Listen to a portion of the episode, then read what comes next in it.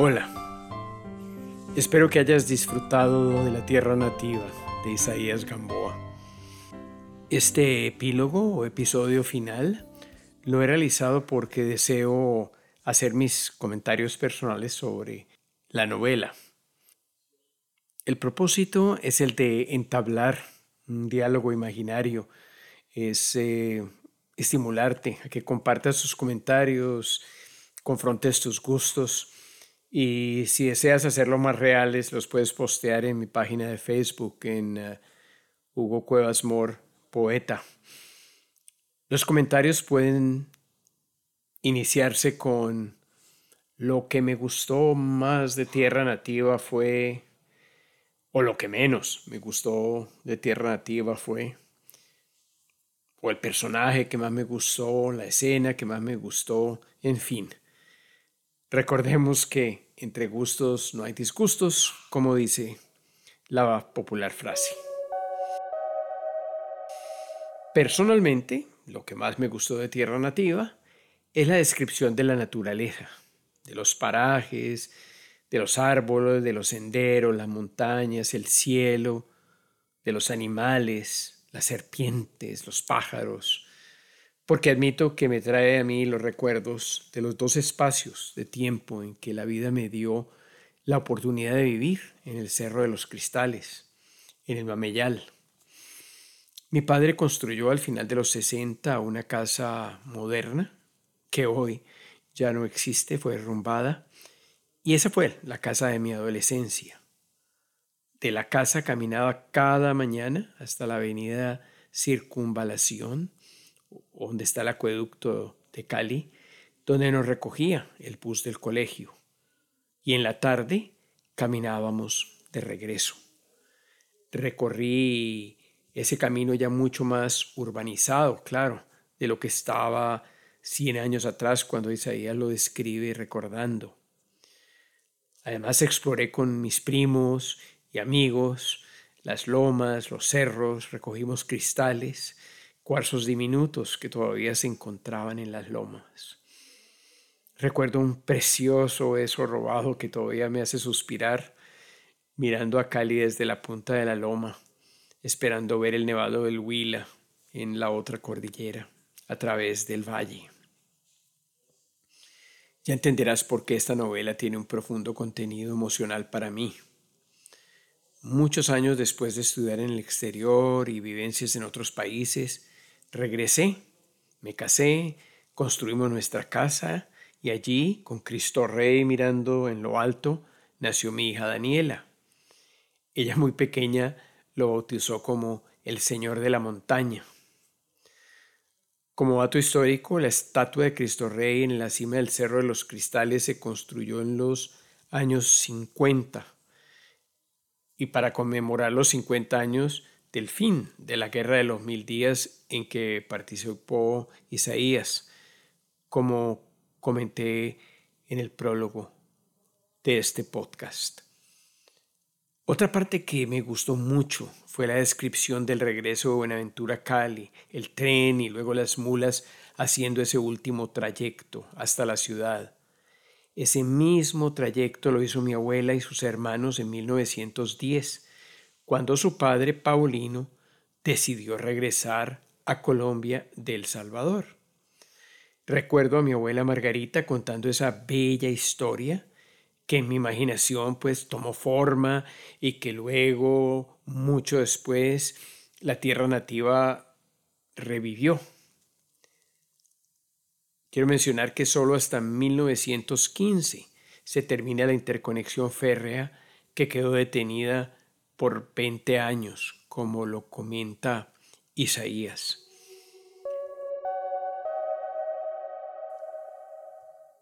Para mí siempre ha sido importante, cuando una obra me gusta, me llena, me inspira, conocer el autor detrás de ella, esa mujer o ese hombre que ha tenido la creatividad de escribir ese libro, pintar ese lienzo, componer esa canción, hacer esa película, esa serie, etc.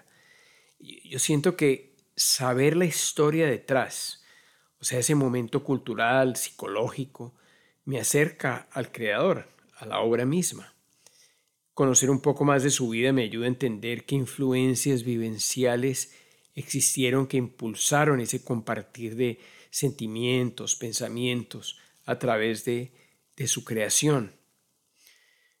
Es posible que heredé ese gusto de los profesores de literatura que tuve, en especial en secundaria. Ambos eh, profesores creo que me llevaron a querer ver detrás del escenario quién, quién hay. Un profesor de literatura me preguntó si yo consideraba que La Tierra Nativa es una buena obra para estudiantes de secundaria. Y yo le dije que indudablemente, porque aparte del tema del amor que a los adolescentes les gusta debatir, está el tema de la migración, un tema que para América Latina y España es muy relevante y que muchos adolescentes enfrentarán en el futuro.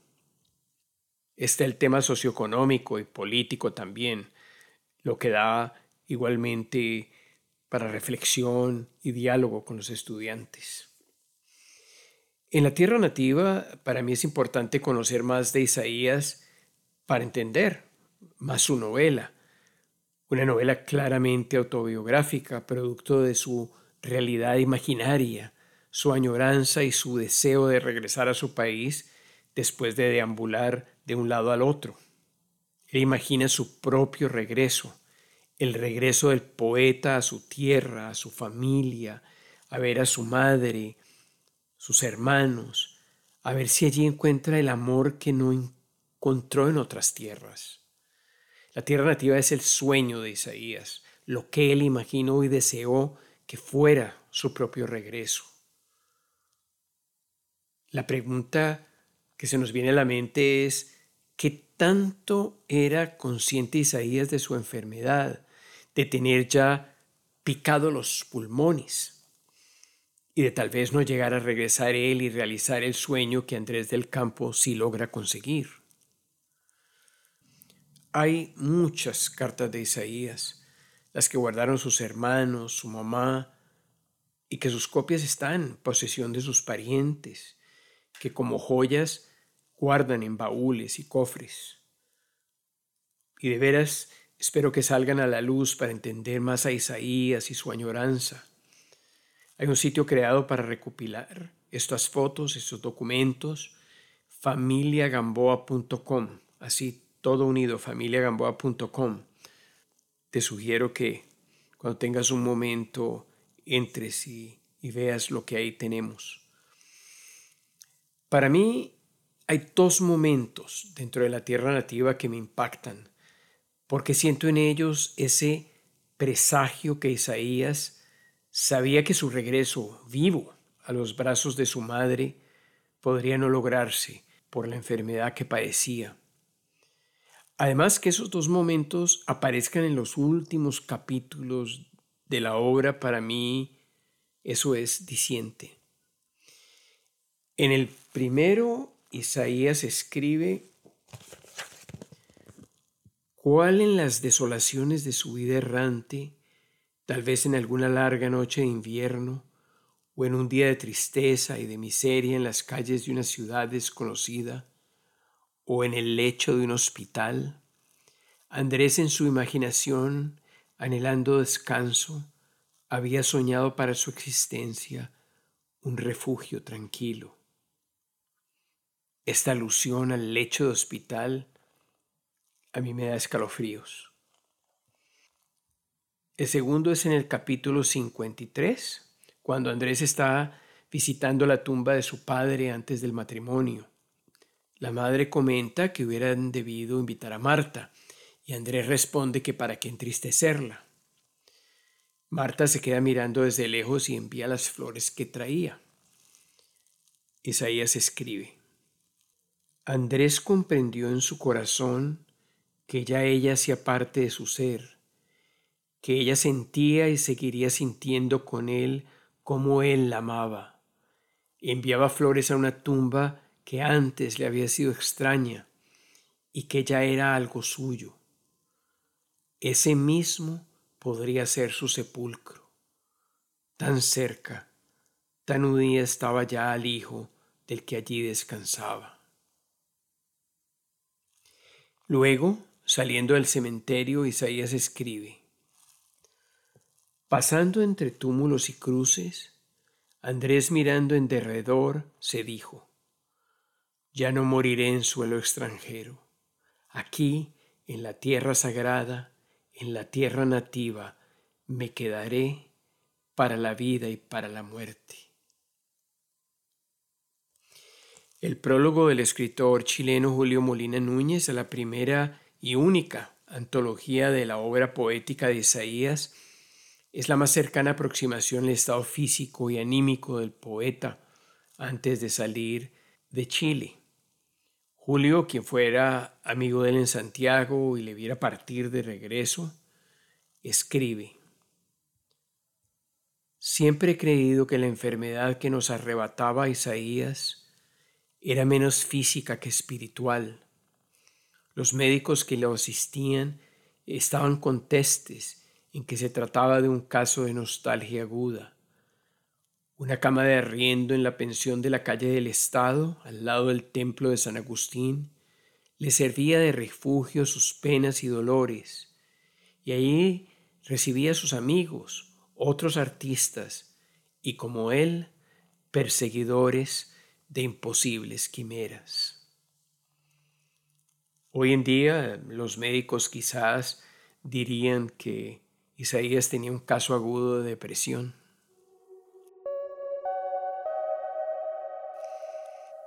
Otro tema de la obra que da para pensar es el sueño de enamorarse y de que alguna mujer, en este caso Marta, le cambiara su forma de ver e interpretar el mundo le quitar ese miedo, ese pánico del matrimonio, que es un tema importante que conflictúa al protagonista durante prácticamente toda la obra.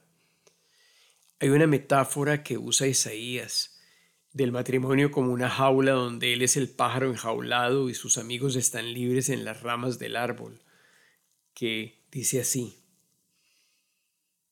Sucedía el entonces lo que debe de suceder a un ave que contenta en su jaula, bulle y canta, cuando de pronto ve llegar al árbol cercano la banda de pájaros libres. El ave interrumpe su gorjeo y se pone a mirar a lo lejos. Pero luego Andrés se reía seguro de sí mismo, teniéndoles lástima a ellos, a los otros. En otro momento Isaías escribe, ella no dejaría de ser artista, él no dejaría de ser poeta. Habían sido absurdas sus ideas de que el matrimonio mata la inspiración y la alegría. Para muchos en literatura, el eh, dolor es necesario para la buena poesía. Dicen que el sufrimiento ha inspirado los mejores poemas escritos y que poetas felices escriben mala poesía. En este caso el miedo es que la alegría mata la inspiración. Me impacta que Isaías eh, no haya podido imaginar a Andrés pidiéndole la mano a Marta o pidiendo su mano como un momento importante de la obra. Dice al inicio del capítulo 49, para esto, tuvo que pasar por el acto embarazoso de hablar en la casa de Marta. Isaías pone incluso esto entre paréntesis. Hablar es otro término estúpido del lenguaje amoroso matrimonial. Y sigue Isaías. Habló Andrés, es decir, pidió a los padres la hija que le pertenecía de corazón. Toda esa escena no es del gusto de Andrés al decir Isaías que Andrés se sentía ridículo, tonto, vulgar en esa conferencia de familia. Es posible que Isaías viera esa costumbre de pedir la mano como una costumbre que ya el tiempo debía borrar. Isaías tampoco describe el momento en que Andrés le pide a Marta ser su esposa o le ofrece matrimonio. Yo personalmente lo esperaba en el bello capítulo 47 que comienza con esta linda frase. Es preciso que digan los labios el afán de las almas. fue una noche. Es el momento en que los dos se revelan bajo la luna y oyendo el susurro del río todo su amor. Algo que me encanta también de la obra es la relación de Andrés con sus hermanos. Y, no solamente con Soledad, que a mí me hubiera encantado que Isaías hubiera hablado mucho más sobre ella. Yo, me enamoré más de Soledad que de Marta. Eh, el juego entre los dos hermanos, eh, la picardía, el hecho de que Soledad sea ese ángel de la felicidad de Andrés, como él se lo dice, es muy lindo. El importante papel que juega Eleazar y Mercedes al crear esa linda familia que Isaías describe con tanto afecto. Y como cada uno a su modo influencia a Andrés. Lo mismo que Nelo y Carolina, que siendo novios aún no piensan en el matrimonio, pero viven una relación muy fresca que Andrés destaca. Ahora, no sabemos con seguridad si Nelo le está haciendo perder el tiempo a Carolina. Para terminar, aunque lo vi al comienzo, es de destacar cuán importante es para Isaías la situación sociopolítica de su país y la tierra nativa está llena de comentarios en contra de la corrupción oficial, los malos gobernantes, la guerra fratricida, la violencia, el hecho de que le pidan a Andrés que renuncie a sus ideas políticas para obtener un cargo en la administración pública, por ejemplo. Andrés eh, visita al regresar a Cali el colegio de Santa Librada y lo describe con sus claustros abandonados. Ese colegio que fuera cerrado porque fomentaba ideas revolucionarias en ese momento y, después.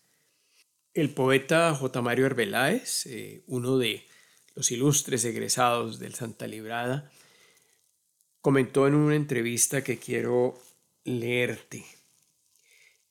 Él dice, el Colegio Santa Librada era una estructura sólida, como el carácter de los profesores y el arrebato de los alumnos, que por razones insurrectas lo convirtieron, a mucho honor, en Santa Pedrada, por tumbar un gobierno. Luego, J. Mario diría, no me gradué por meterme de nadaísta, pero el poema nadaísta que le hice, Santa Librada College, me sirvió para hacerme famoso y ganar con los años el cartón de Bachiller Honoris Causa y la medalla de ilustre egresado y toda suerte de honores como el bautizo con mi nombre de un auditorio, que fue lo primero que se cayó. El nadaísmo fue un movimiento artístico y filosófico de contracultura en la Colombia de los años 50 y 60. Movimientos antisistemas similares nacieron en muchas geografías, más o menos en los mismos años. Del poema Santa Librada College de J. Mario voy a leer unos versos que me parece que son oportunos aquí. Laberinto, en tu piscina me bañé desnudo como un ángel, burlé la vigilancia del vigilante, salté la verja, jugué billar en la cantina. En el interior de los sanitarios, al lado de otras frases burguesas, leí las primeras protestas revolucionarias. Abajo el estado de sitio, cátedra libre o muerte, no queremos al cuartel. Los de cuarto B son homosexuales. Y como si no tuviéramos bastantes, más libros, menos armas. Espero que busques el poema y lo leas. Está en la página web donde transcribiré este epílogo.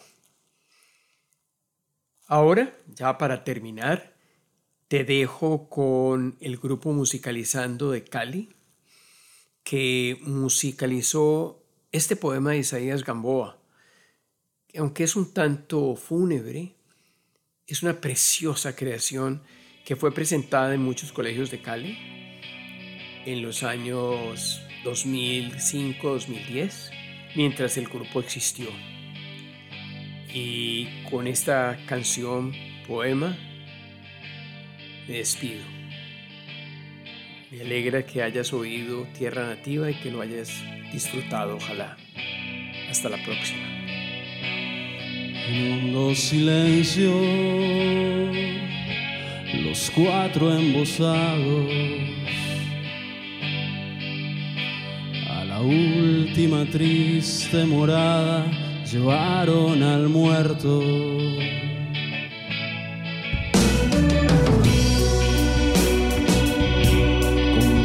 Picas y palas cavaron el suelo y abrieron la fosa. El cuerpo colocaron dentro.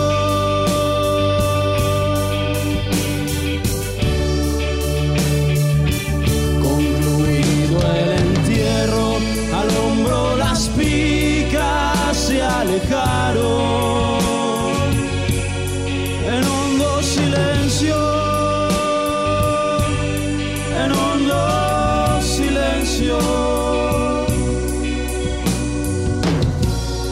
cruz ni epitafio por señas pusieron, y no hubo siquiera una lágrima,